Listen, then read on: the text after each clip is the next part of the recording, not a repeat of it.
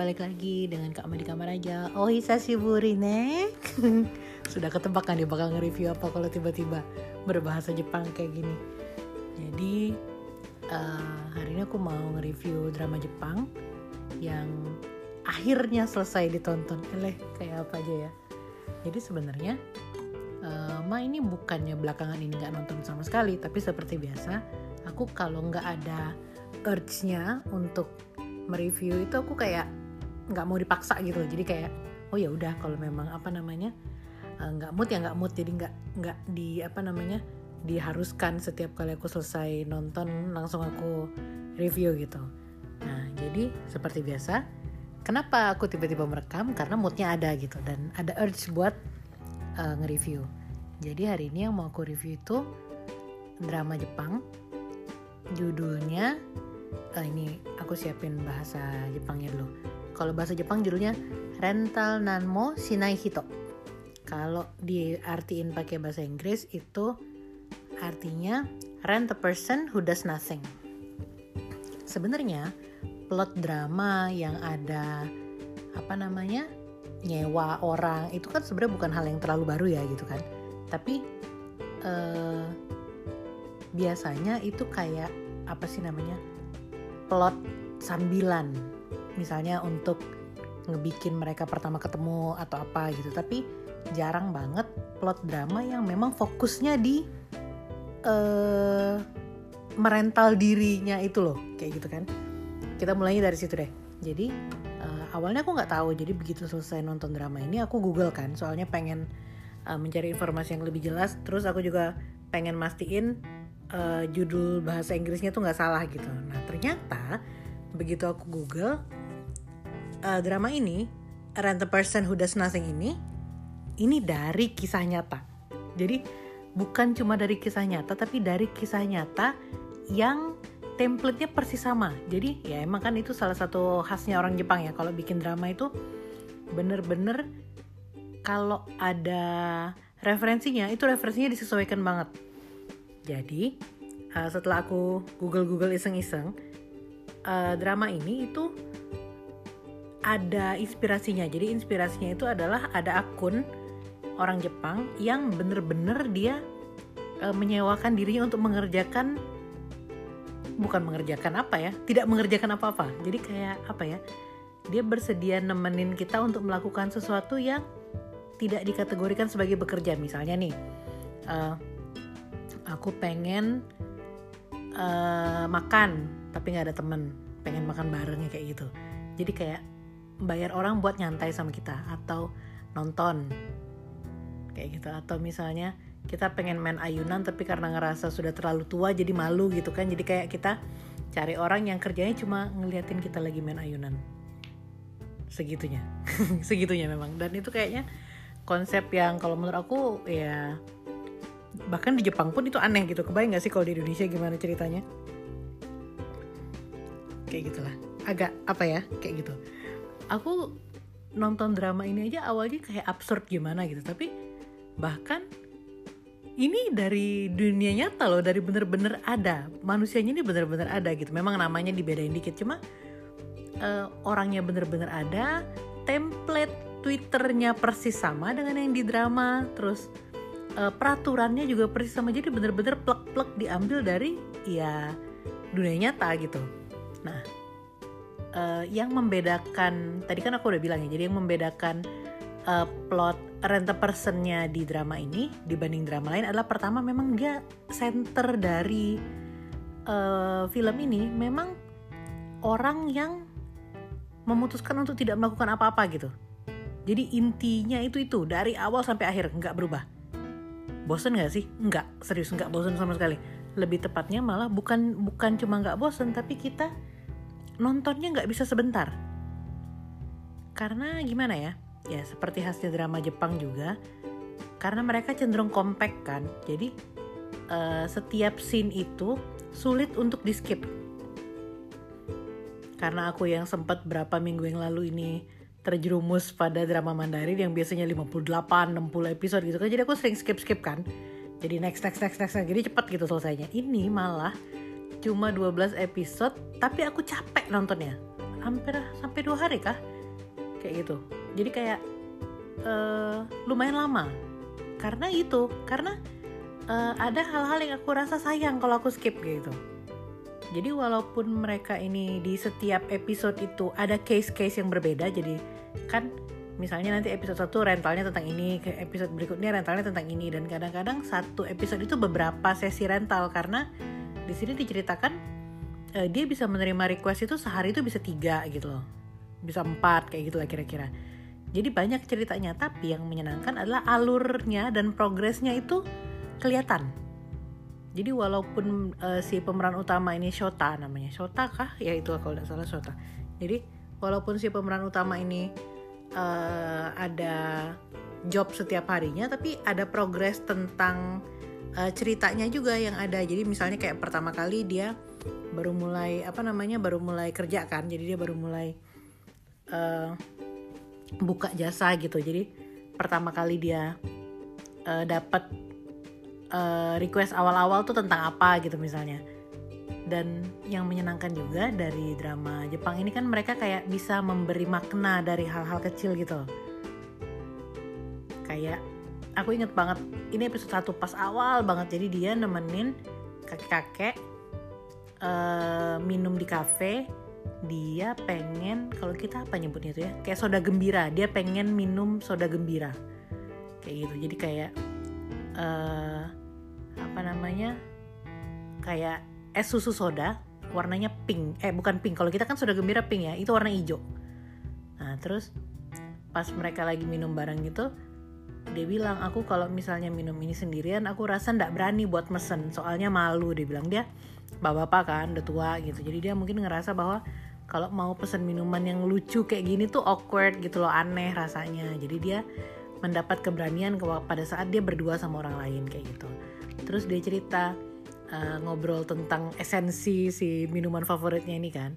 Nah terus dia bilang uh, apa namanya dia nama pemeran utama di sini nggak pakai nama asli dia jadi nama pemeran ini kan Shota kan. Nah tapi di situ dia disebutnya rental san. Jadi bener-bener pekerjaan dia yang disebut itu jadi dia bilang rental san menurut kamu uh, minuman soda ini apa sih yang paling penting perannya? Gitu. Maksudnya uh, bahan apa sih yang paling penting perannya gitu rental Sunnya kan lihat terus bilang hmm, es krim kah? Karena kan kalau misalnya soda gembira itu di atasnya kan ada es krim satu scoop gitu kan di atas. Terus bapak itu bilang e, enggak kalau menurut aku yang salah satu yang paling penting ini yang aku suka perhatiin itu adalah batu esnya. Jadi batu es itu ada di bawah untuk jadi fondasi supaya es krimnya tuh nongol di atas gitu kelihatan. Dan bisa dinikmati. Soalnya kalau misalnya nggak ada batu es, itu es krimnya langsung tenggelam kayak gitu. Katanya kayak gitu. Jadi itu semacam dikatakan it, apa bahwa batu es itu uh, di ansang hero-nya gitu. Jadi kayak semacam pahlawan tanpa tanda jasa ele kayak gitulah. Nah, setelah uh, dia pulang selesai gitu kan sesinya terus oh ya uh, awalnya si apa namanya rental san ini uh, kerja ini nggak dibayar. Jadi dia cuma menerima uh, duit ganti apa namanya transport. Jadi apa namanya tiket PP dia dari rumah ke tempat ketemuan itu sama dia dibayarin seluruh aktivitas gitu. Jadi dia sebenarnya nggak ada bayaran servis jatuhnya. Awalnya kayak gitu. Nah jadi pada saat dia sudah selesai sesi itu dia nge-tweet kan. Dia bilang hari ini saya dapat request uh, apa namanya seorang bapak mau uh, minta temenin ke cafe untuk beli uh, es soda susu ini dia bilang gitu. Terus di fotonya kan. Terus dia kasih ceritanya hari ini gitu. Dia ngomong bahwa uh, dia juga bilang bahwa batu es itu uh, adalah di ansang hero pada uh, minuman ini. Tapi menurut aku batu es yang lebih bawah lagi tuh di Unsung Hero level 2 dibilang. Karena kalau nggak ada batu es di bawah lagi, batu es yang di atasnya jadinya uh, tenggelam dong kayak gitulah kira-kira. Nah, gara-gara apa namanya? tweet itu dia ketemu dengan requester berikutnya gitu. Jadi apa namanya? orang yang menyewa dia berikutnya. Jadi alurnya kayak gitu rata-rata. Jadi uh, dari tweet ke tweet kayak gitu. Nah, yang kedua ini waktu itu ceritanya dia baru awal-awal ya, jadi belum terlalu populer gitu. Jadi dia baru uh, dapat request itu seminggu dua kali, seminggu tiga kali kayak gitu. Nah, requester kedua ini yang bikin dia jadi apa namanya meroket kayak gitu ya. Biasalah kalau di Twitter kan all we need is one uh, viral tweet gitu kan. Sama lah TikTok segala macam juga. Sosial media ini kan intinya selama kita punya tweet viral gitu kan langsung dikenal sama orang terus bisa apa namanya melejit kayak gitulah kurang lebih. Nah yang di kedua ini uh, dia dapat request minta ditemenin ke Tokyo Tower. Ke Tokyo Tower gitu karena hari itu dia hari terakhir uh, kerja dia mau pulang ke kotanya. Jadi dia sudah kerja 4 tahun di Tokyo. Dia kontraknya habis dia mau pulang ke kotanya gitu. Nah waktu dia eh, ngobrol-ngobrol uh, gitu pas dia OTW ke Tokyo Tower dan waktu di Tokyo Tower dia cerita kalau uh, dia baca tweetnya apa namanya tentang soda itu loh tentang soda dan batu es itu jadi dia ada sedikit ngerasa relate. Dia ngerasa bahwa uh, selama dia empat tahun kerja di perusahaan yang dia suka itu dia berusaha banget uh, gimana caranya supaya dia bisa jadi karyawan tetap. Kan kalau misalnya di kayak Jepang Korea gitu kan mereka uh, kalau karyawan apa namanya kontrak gitu kan bener-bener kapan aja bisa berhenti gitu kan. Jadi dia nggak nggak stabil pekerjaannya. Jadi dia bener-bener berusaha gimana caranya supaya dia bisa dijadiin karyawan tetap. Jadi dia berusaha banget gitu dan yang suka bikin dia punya harapan gitu tuh karena uh, beberapa staff atau bosnya itu kalau kayak lagi ngomong tuh kayak manis banget gitu. Dia bilang oh, we're a team we're a team kita satu tim kok gitu lah kayak gitu. Dan dia nge-support gitu kan. Nah dia karena dia berusaha banget dia sering mengerjakan hal-hal yang uh, sebenarnya tuh belum apa tanggung jawabnya dia tapi dia mau gitu. Jadi kayak kerja beyond the call of duty kayak gitulah dan tem apa sih bosnya ini beberapa kali menjanjikan wah nanti kamu kalau kamu rajin kerja kayak gini kamu bisa cepet nih jadi permanen kayak gitulah berkali-kali ngomong. Tapi berkali-kali itu juga setiap kali proyeknya di ACC berakhir dengan diserahkan ke orang lain yang sudah pekerja tetap gitu loh. Alasannya adalah iya karena bos bilang nggak boleh kalau karyawan kontrak yang jadi apa namanya uh, eh, PIC-nya dibilang kan sakit hati kan dia yang bikin proposal dia yang ngurus revisi segala macam giliran ACC dikasih orang lain berkali-kali. Jadi dia si cewek itu ngerasa bahwa dia tuh kayak semacam batu es yang ada di minuman susu soda itu loh. Jadi dia kayak dia merasa bahwa dia tuh kayak di ansang hero nya bukan cuma dia ngerasa tapi si bosnya itu waktu uh, dia berhenti dia bilang gitu ayo tepuk tangan terima kasih pada apa namanya si siapa namanya aku lupa Okai atau something gitu yang sudah menjadi di ansang hero untuk kita membantu bekerja dengan keras. Gila lala basa basi kayak itu aja tapi akhirnya kan tetap aja dia nggak jadi apa namanya permanen uh, dan dia harus pulang ke kotanya akhirnya kayak gitu. Nah jadi pas lagi apa namanya jalan ke Tokyo Tower itu sambil ngobrol lah mereka kan. Terus eh, foto-foto mereka terus ya jadi si uh, ceweknya difotoin terus ceweknya juga minta izin untuk mau minta fotoin si rental sunnya. Nah si rental sun ini dia orangnya nggak yang anti anonim gitu loh. Dia nggak masalah uh, apa cerita tentang kondisi pribadi dia mukanya kelihatan dia nggak nggak tidak bermasalah sama sekali. Itu bukan uh, apa namanya uh, halangan buat dia. Intinya selama dia bisa mempertahankan gaya hidupnya yang nggak uh, ngapa-ngapain itu dia nggak apa-apa. Yang lain tuh oke okay, gitu. Selama masih dalam batas normal nggak nggak ngapa-ngapain menurut dia gitu. Nyantai mungkin ya bahasanya bukan nggak ngapa-ngapain kayak gitulah. Nah terus selesai dari Tokyo Tower sebelum si cewek itu ke stasiun dia ngajak si rental sunnya itu ke uh, ini pinggir sungai kan kalau di Jepang itu sungainya kan bersih ya. Terus mereka ada kayak pinggiran sungai yang apa namanya eh, orang-orang biasa duduk-duduk gitu kan yang piknik atau segala macam. Nah jadi mereka duduk ngobrol di situ gitu pas lagi ngobrol si rental sunnya ketiduran. Mungkin karena ya kan sejuk lah gitu kan nyaman. Terus dia apa namanya yang cewek itu juga nggak berisik gitu ya kayak ngobrol biasa-biasa. Terus nanti kayak agak lama diem gitu pas ceweknya berusaha aja ngobrol tuh si rental saya tuh ketiduran gitu satu jaman lah. Nah uh, apa namanya sudah ditungguin kan sama ceweknya. Begitu dia bangun dia bilang wah aku ketiduran ya bilang nggak apa-apa nggak apa-apa. Dia bilang gitu. Sudah akhirnya uh, dia sudah bayar apa namanya duit transportnya terus mereka pamit kan sudah saling berpamitan kayak gitu ceweknya naik kereta. Naik kereta uh, arah pulang ke kotanya sendiri kan kayak gitu. Nah waktu dia lewat itu dia ngeliat tempat uh, mereka tadi duduk bareng. Ternyata si rental sun itu masih di sana masih duduk aja. Duduk nggak ngapa-ngapain gitu jadi bener-bener sesuai dengan esensi dia adalah apa namanya laki-laki yang tidak ngapa-ngapain gitu. Nah difoto lah sama dia dari jauh kan difoto dari jauh terus dikirimnya ke DM-nya si rental sun itu. Wah aku sudah apa namanya aku sudah di kereta pun kamu masih di situ ya benar-benar apa namanya sesuai dengan orang apa sesuai dengan tagline nama kamu dibilang gitu.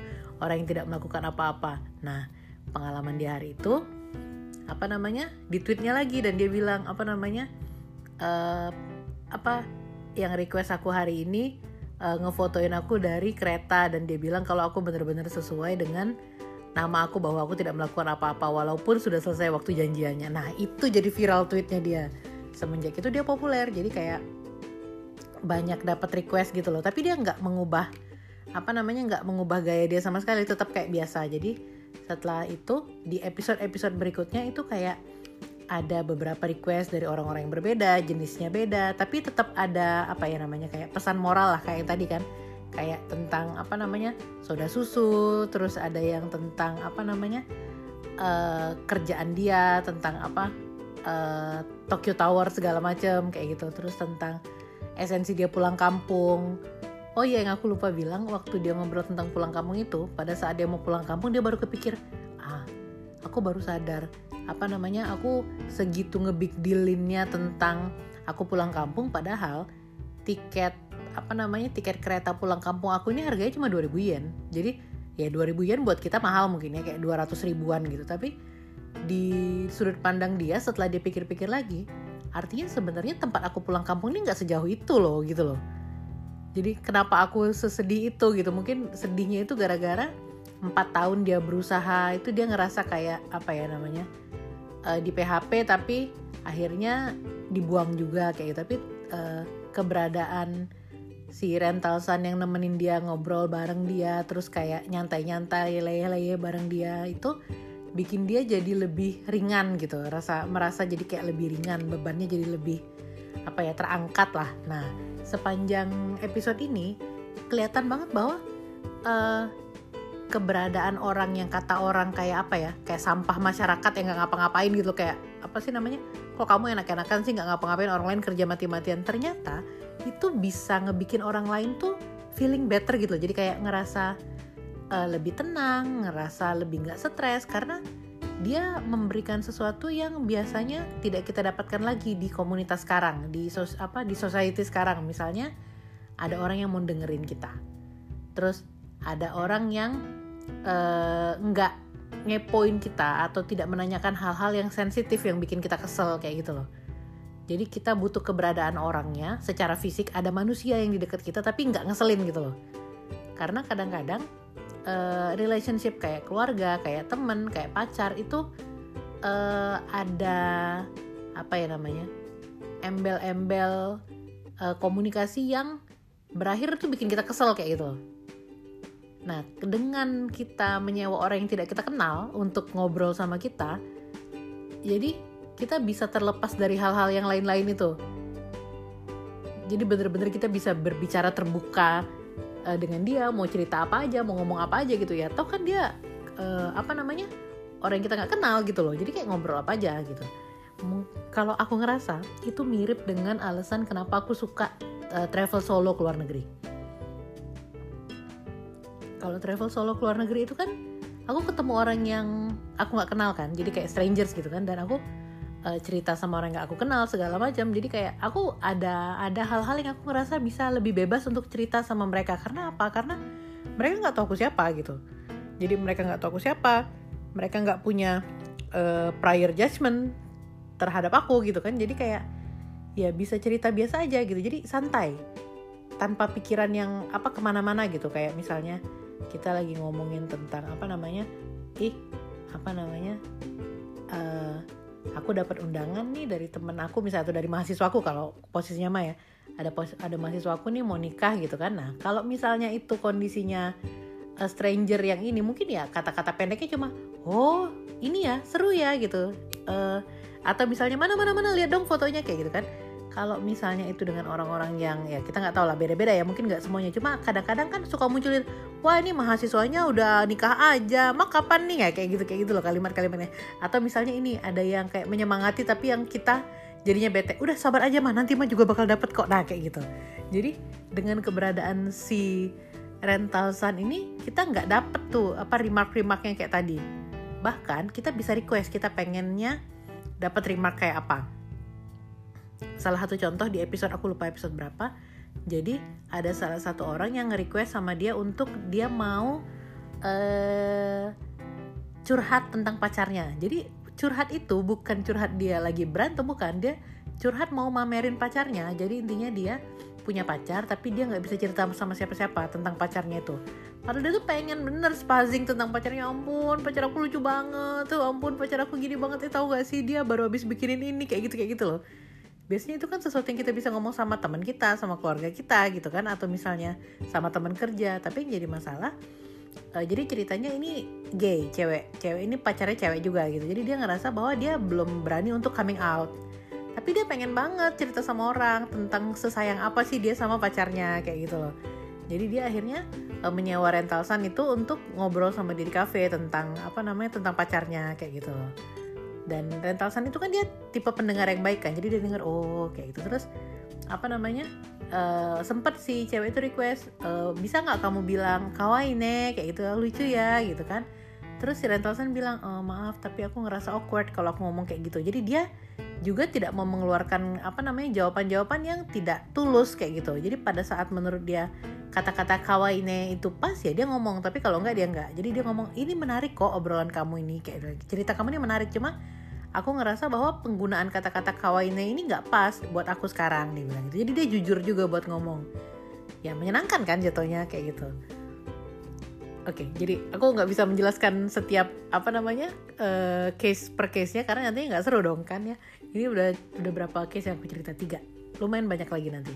Dan itu di setiap uh, cerita rentalnya itu tuh ada hal-hal yang menarik yang bisa kita uh, dapat kayak gitu kan. Dan memang eh, drama-drama Jepang kan banyak kayak uh, ngasih apa namanya sisi sosial ya gitu kan. Jadi ngasih tahu bahwa memang oh ini kondisi yang ada di Jepang sekarang gitu terus permasalahannya seperti ini kesulitannya seperti ini kayak gitu nah yang tadi aku juga sempat bilang bahwa walaupun banyak apa cerita yang uh, bagus-bagus tentang apa namanya pribadi orang-orang yang rental si rental san ini uh, progres kondisi dia sendiri tuh juga tetap kelihatan di setiap episode gitu. Jadi misalnya di episode awal-awal kan baru memperlihatkan dia baru buka jasa nih dia baru buka jasa dua bulanan gitu kan. Terus akhirnya dia ada viral tweet dia akhirnya lumayan terkenal gitu kan. Terus habis itu dia mulai lebih banyak nerima apa namanya lebih banyak nerima request. Mulai dapat request yang agak aneh-aneh kayak gitu kan. Terus uh, tentu saja semakin banyak follower semakin banyak apa? Semakin banyak haters. Di situ juga dilihat ada beberapa orang yang nggak suka sama akunnya dia. Jadi sering sering ngata-ngatain gitu loh. Jadi kayak apa ya biasalah kayak orang-orang yang stres sama hidupnya terus nyari pelampiasan dari ngatain orang-orang yang nggak dia kenal di internet gitu lah. Nah diceritakan juga di situ ada orang yang kayak apa namanya dia kayak pekerja keras kayak gitu kan tapi uh, dia kesel ngelihatnya kok aku bekerja keras tapi aku masih dimarahin sama bos aku sedangkan orang ini apa namanya eh, nggak ngapa-ngapain dapat duit seneng-seneng pula gitu kan makan dibayarin jalan dibayarin kayak gitu. Jadi dia uh, suka suka ngata-ngatain gitu suka ngomel-ngomelin walaupun akhirnya ya happy ending sih jadi uh, akhirnya mereka sempat berinteraksi terus uh, ya long story short di episode berapa aku lupa akhirnya masalahnya si cowok yang awalnya hater tuh selesai akhirnya dia nggak jadi hater lagi kayak gitu. Itu kan salah satu masalah jadi apa masalah popularitas di kerjanya ya terus juga ada masalah pribadi juga. Aku bilang belum sih dari tadi kalau si rental sun ini punya anak punya istri? Iya dia punya anak dia punya istri sebenarnya itu kan salah satu hal yang eh, nggak bisa kebayang ya kalau buat aku. Apa namanya memilih untuk jadi sangat tidak secure hidupnya pada saat dia punya tanggungan gitu. Dia punya anak dia punya istri dan istrinya juga nggak kerja gitu. Jadi mereka itu selama rental san itu uh, kerja menerima jasa apa rental nggak ngapa-ngapain tuh mereka hidup dari tabungan mereka. Jadi si rental san itu kerja kantoran dulu kan jadi kayak apa namanya tipikal salaryman-nya di Jepang gitu. Nah terus istrinya tuh ngeliat dia tuh kayak stres terus kayak gitu. Karena dia apa ya uh, orangnya lumayan opinionated gitu. Jadi intinya dia pengen melakukan sesuatu yang benar menurut dia kayak gitu. Tapi jatuhnya ya kalau di perusahaan yang mengharapkan mereka nggak banyak ngomong itu nggak disukain. Nah akhirnya istrinya bilang kamu kalau nggak mau gak usah kok dikerjain nggak apa-apa. Nah istrinya tuh suportif banget. Akhirnya dia memutuskan untuk buat jasa ini kayak gitu kan. Nah progresivitas kondisi pribadi mereka tuh juga ada. Jadi kayak uh, mulai apa namanya ya awal-awal kan mungkin aman-aman aja ya. Tapi kan lama-lama uh, apa namanya uh, tagihan duit apa mulai menumpuk. Terus tabungan mulai menipis gitu kan. Itu kan realita dunia nyata nih gitu kan. Kita nggak bisa bener-bener nggak ngapa-ngapain sama sekali nggak nggak punya duit kayak gitu lah kira-kira. Nah kesulitan kondisi mereka terus gimana caranya harus uh, apa memanage rumah. Dan di satu sisi pada saat si rental san ini lagi terkenal terkenalnya dia terima banyak request dia nggak ngeh kalau sebenarnya istrinya tuh struggling gitu loh. Istrinya tuh struggling dengan gimana caranya menghemat uang supaya tetap bisa makan dan suaminya tuh nggak nggak harus balik kerja kantoran yang dia tahu kalau suaminya kerja kantoran suaminya menderita gitu loh jadi ada tarik-tarikan kayak gitu juga. Terus juga ada masalah di keluarganya. Karena kan pandangan masyarakat gimana sih ngeliat orang yang nggak kerja kayak gitu kayak gitu. Jadi waktu itu keluarga istrinya datang. Awalnya istrinya tuh kayak mau diem-diem aja nggak ngasih tahu kalau sebenarnya suaminya tuh udah nggak kerja lagi. Tapi akhirnya suaminya ngomong. Si pemeran utama tuh ngomong kayak gitu. Karena dia nggak ngerasa itu sesuatu yang memalukan buat dia kayak gitu. Ini sesuatu yang dia pilih sendiri kayak gitu lah kurang lebih. Nah terus apalagi ya? Eh, masalah-masalah uh, nah ya masalah-masalah tadi itu uh, kelihatan progresnya jadi jadi dari yang awalnya nggak apa-apa terus mulai ada goyang dikit terus sudah mulai ada apa namanya ada masalah terus uh, setelah masalah akhirnya ada uh, alternatif apa namanya pemecahan masalahnya akhirnya resolusi gitu kan selesai problemnya beres gitu. Nah jadi dua-duanya jalan gitu. Jadi uh, cerita kecil-kecil dari requestnya dapat tapi plot utama tentang kehidupan si uh, rental kun rental kun rental san sih itulah pokoknya. Aku lupa nama nama belakang yang biasa dipakainya. Si apa namanya rental san ini uh, juga kelihatan gitu. Dan menurut aku itu sangat manusiawi karena kalau mereka cuma fokus ke sisi uh, rental sannya uh, leyeh-leyeh nggak ngapa-ngapain apa namanya uh, dia juga sebenarnya yang nggak nerima bayaran kan di cerita di cerita ini kan. Jadi jadi kamu makan pakai apa? Itu kan pertanyaannya. Kamu makan apa? Kayak gitu. Nah itu sesuatu ya sisi manusiawinya gitu. Karena kalau mereka nggak gambarkan sisi manusiawinya kan aneh kan gitu. Loh ini kok nggak nyata? Bener ya? Sebenarnya kenyataan kalau cerita ini juga kita masih nggak nggak habis pikir gitu kan. Jangan lupa ini kisah nyata. Jadi sebenarnya bener-bener ada. Absurd. Gila banget. Aku sakit kepala begitu pertama kali sadar bahwa ini apa namanya diambil dari kisah nyata. Aduh aduh aduh. Oke okay, moving on. Uh, jadi uh, plotnya kayak gitu. Bisa nebak nggak akhirnya kayak gimana? Gimana caranya supaya mereka tetap bisa kerja dan rental sunnya tetap bisa menjadi diri dia sendiri? Oh FYI uh, eh, si rental sun asli dunia nyata sampai sekarang masih ada. Sebenarnya sudah bisa ditebak nggak sih apa alternatifnya? Ya servisnya dicas aja. Sekarang jadi ada harganya. Jadi kalau misalnya mau rental itu sekali sekali merental si rental sun itu 10.000 yen ya mahal sih sejuta jatuhnya. Ya tapi untuk orang-orang yang kesepian dan banyak duit ya mungkin tidak masalah itu. Kayak gitu lah kira-kira. Jadi mereka uh, akhirnya di episode 12 tuh konklusinya kayak gitu. Tapi di perjalanan dari episode 1 sampai episode 11 tuh banyak sekali hal bagus yang yang apa namanya yang uh, seru untuk ditonton dikit-dikit. Jadi kayak nonton drama ini itu nggak bisa sekali habis jadi kayak satu episode selesai aku mikir dulu oh iya jadi tadi bahas tentang ini ya kayak gitu. Walaupun sebenarnya nggak semuanya itu segitu menariknya kayak apa beberapa cerita gitu tapi menurut aku itu oke okay sih. Dan juga sebenarnya uh, kak uh, mendapat kesan bahwa kayak gimana ya uh, it's okay not to do everything gitu loh. Jadi kayak nggak apa-apa kok kita tuh nggak usah terlalu yang gimana gimana banget ngoyo banget kayak gitu kan. Soalnya uh, kita kan yang berada di kultur kompetitif ini kan selalu mengesankan bahwa uh, kita apa harus ini harus harus harus harus harus bisa ini harus bisa ini. Harus produktif harus maju harus kayak gini. Itu kan jatuhnya kayak membebani diri sendiri ya gitu kan.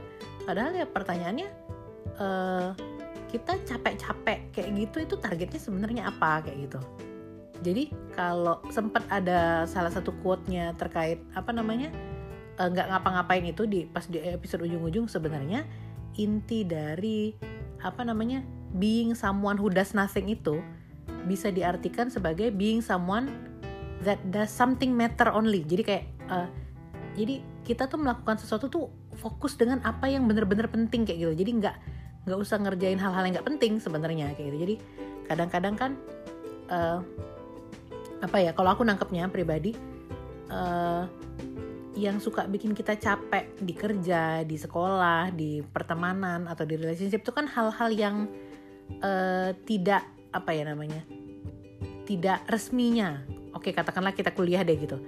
Uh, aku nggak bilang kalau kuliah itu nggak berat ya, tapi kadang-kadang yang lebih uh, makan waktu, yang lebih makan emosi kita itu kan hal-hal non akademiknya, gitu loh. Kayak apa namanya?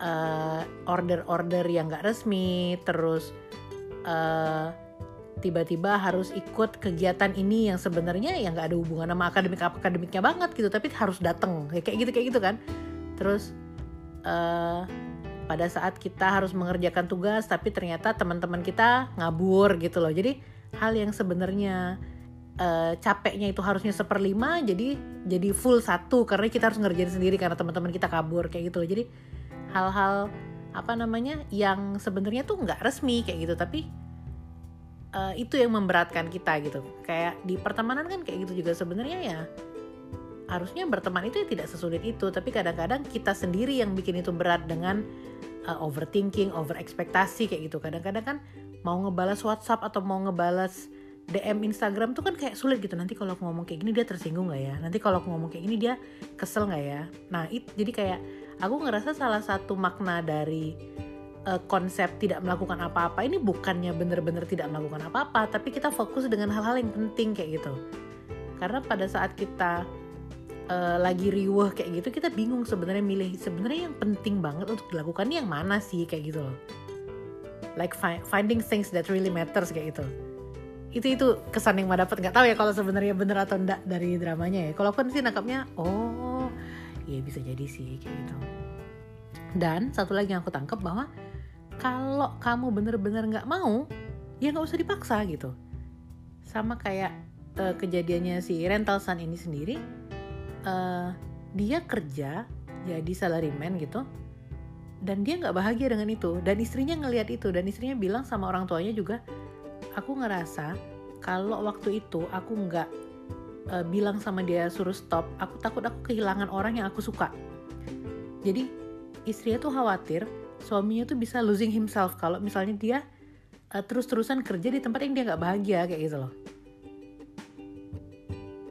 Kadang-kadang kita berpikir kan memang ya harus bekerja apalagi kalau cowok kan. Jadi uh, apa namanya harus kerja harus apa namanya ngurus ini istri harus ngurus anak harus bisa apa namanya menafkahi terus harus cari kerja yang bikin orang apa namanya orang lain tuh kagum ngelihat kita gitu kan. Jadi kayak ya jadi part of society jadi harus terlihat apalah gitu kan. Jadi nah lagi-lagi itu terlihat apa itu sebenarnya apa gunanya kayak gitu loh.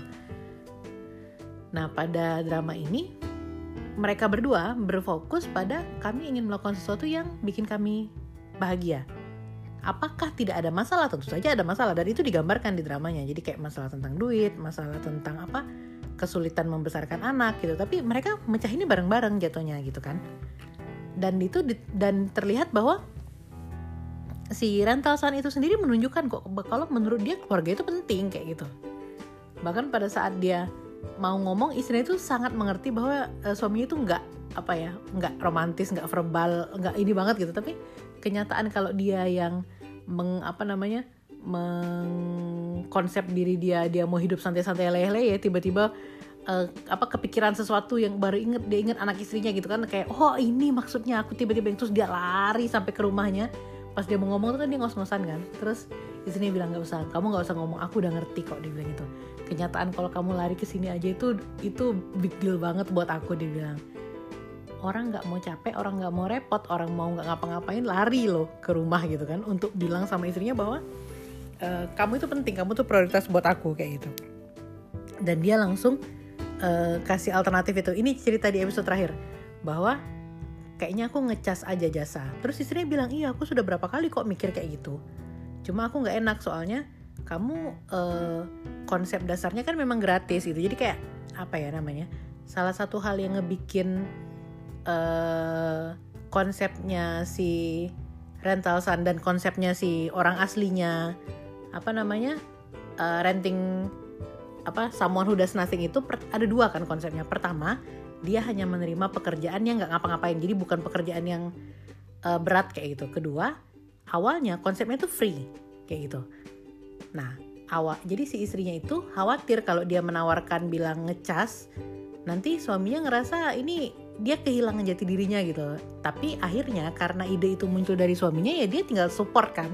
Setuju kayak gitu. Jadinya ya ada sisi positifnya. Jadi orang yang request tuh bener-bener orang yang butuh gitu. Jadi nggak yang iseng-iseng aja. Pernah berapa kali kejadian di request tapi batal request tapi batal. Kan nggak enak ya kayak gitu kan.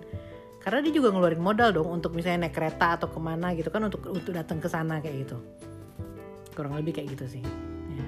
aduh aku terlalu semangat ya menceritakannya menceritakan drama yang apa namanya pembahasannya tentang tidak melakukan apa-apa tapi aku apa namanya menjelaskannya berapi-api menggebu-gebu gini. Aduh ya tapi itu kan yang ngebikin ma pengen mereview itu karena ini karena apa ya kayak I cannot help it. I, I, I want to talk to someone gitu. I want to talk to something. Nah mungkin kalau di Indonesia ini ada servis orang kayak gitu mungkin aku bakal ngerental dia untuk cerita ya aku baru habis punya drama apa habis nonton drama baru nih. Aku habis apa namanya habis nonton ini nih gitu. Nah tapi karena ya kalau aku sih nggak perlu dengan manusia gitu. Dengan aplikasi kayak uh, podcast ini pun jatuhnya sebagai outlet aku untuk uh, apa ya venting untuk menyampaikan apa yang aku pengen sampaikan kayak gitu. Tapi mungkin untuk sebagian orang mereka lebih prefer manusia beneran ya kayak gitulah kira-kira. Jadi mungkin rental sunnya aku ini ya podcast ini kayak gitu. Hai rental Sundes. Aduh Risma Adlia. Ya gitu deh. Jadi Mas sangat menikmati drama ini. Mikir sih dramanya gitu. Terus dia nggak banyak romance-romance atau gimana. Dan sebenarnya kalau dipikir apakah uh, jasa ini bisa ada di Palem eh Palembang atau di Indonesia gitu. Sebenarnya bukannya nggak bisa. Cuma kekhawatiran pertama aku sih tentang keamanan ya gitu mungkin kan karena di Jepang kan aman banget gitu. Jadi kayak dia datang ke rumah orang untuk nemenin merayakan ulang tahunnya. Itu bisa safe safe aja. Coba kebayang nggak kalau kita di Indonesia gitu? Dari sisi pelanggannya yang deg-degan dari sisi orang yang apa memberi servisnya juga deg-degan kayak gitu kan.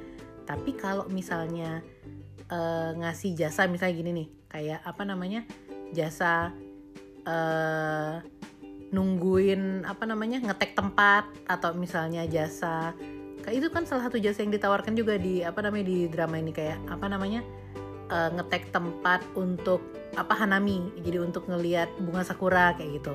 Itu ada jasanya. Nah di Indonesia aja kan kalau misalnya mau konser mau ngantri itu kan ada jasa apa namanya ada jasa duduk ngantri itu biasanya pakai apa mamas-mamas gojek kayak gitu loh kayak kita bayar satu hari misalnya satu malam gitu dia untuk duduk sana. Nanti pas sudah pagi kita gantian sama dia kayak gitu. Itu ada aja memang. Tapi itu kan kayak kerjaan kerjaan praktikal.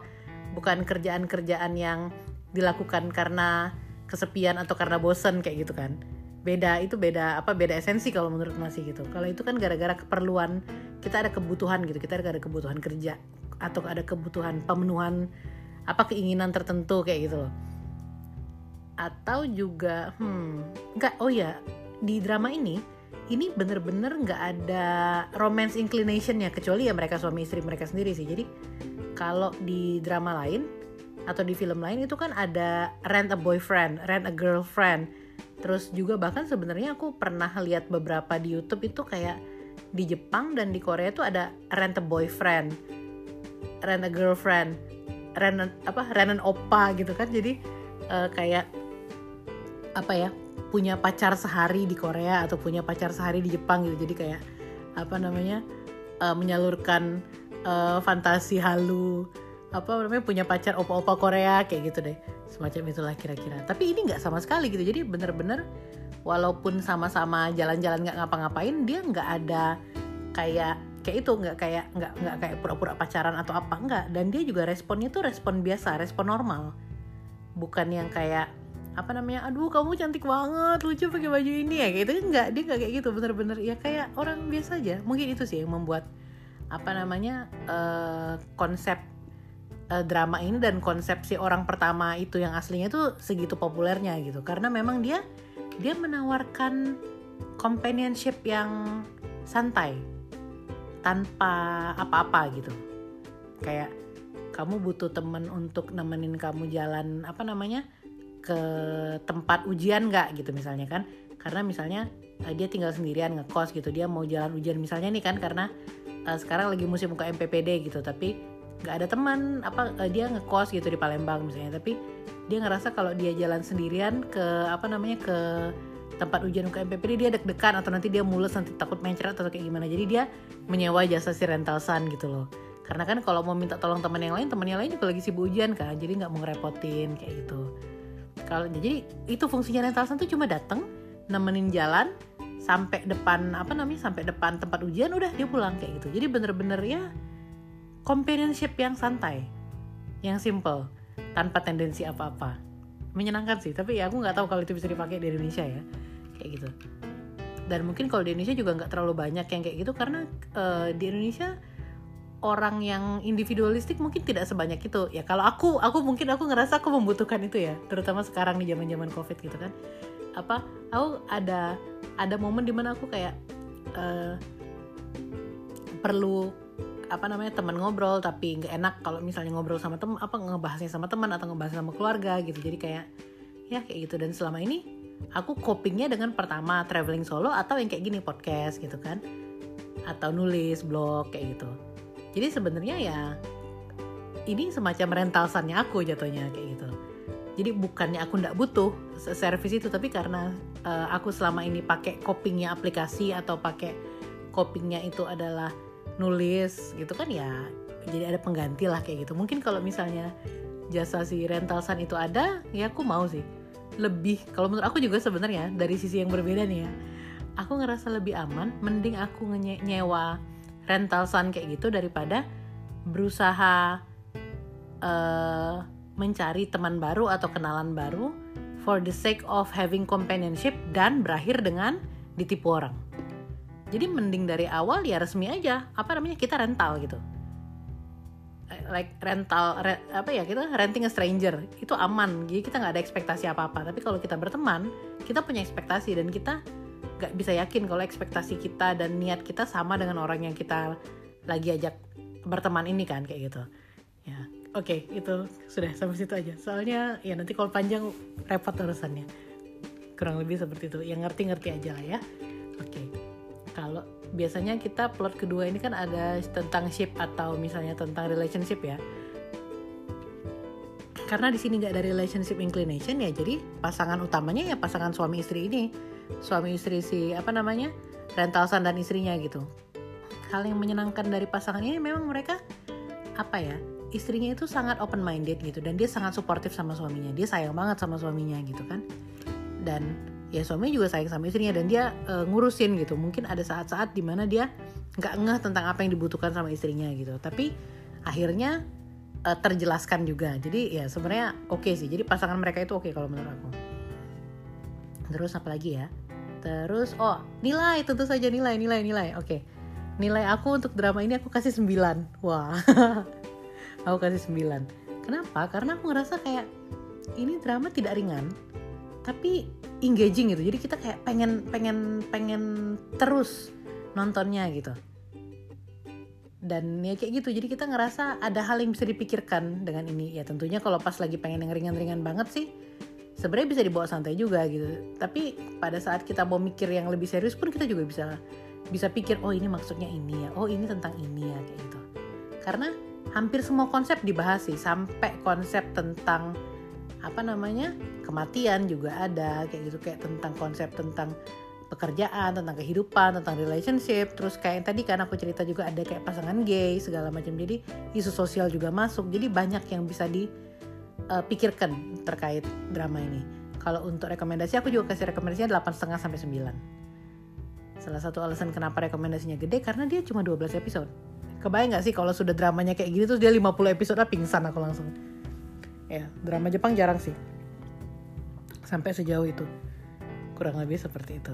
Baiklah aku nggak nyangka nih jadinya panjang banget. Tapi serius ini menyenangkan. Jadi konsepnya menyenangkan kalau menurut aku kalau nanti tiba-tiba ada atau sebenarnya sudah ada tapi aku belum tahu nanti aku cari tahu siapa tahu di Indonesia atau di Palembang ada. Renting a person who does nothing ini. Nanti kita bisa coba.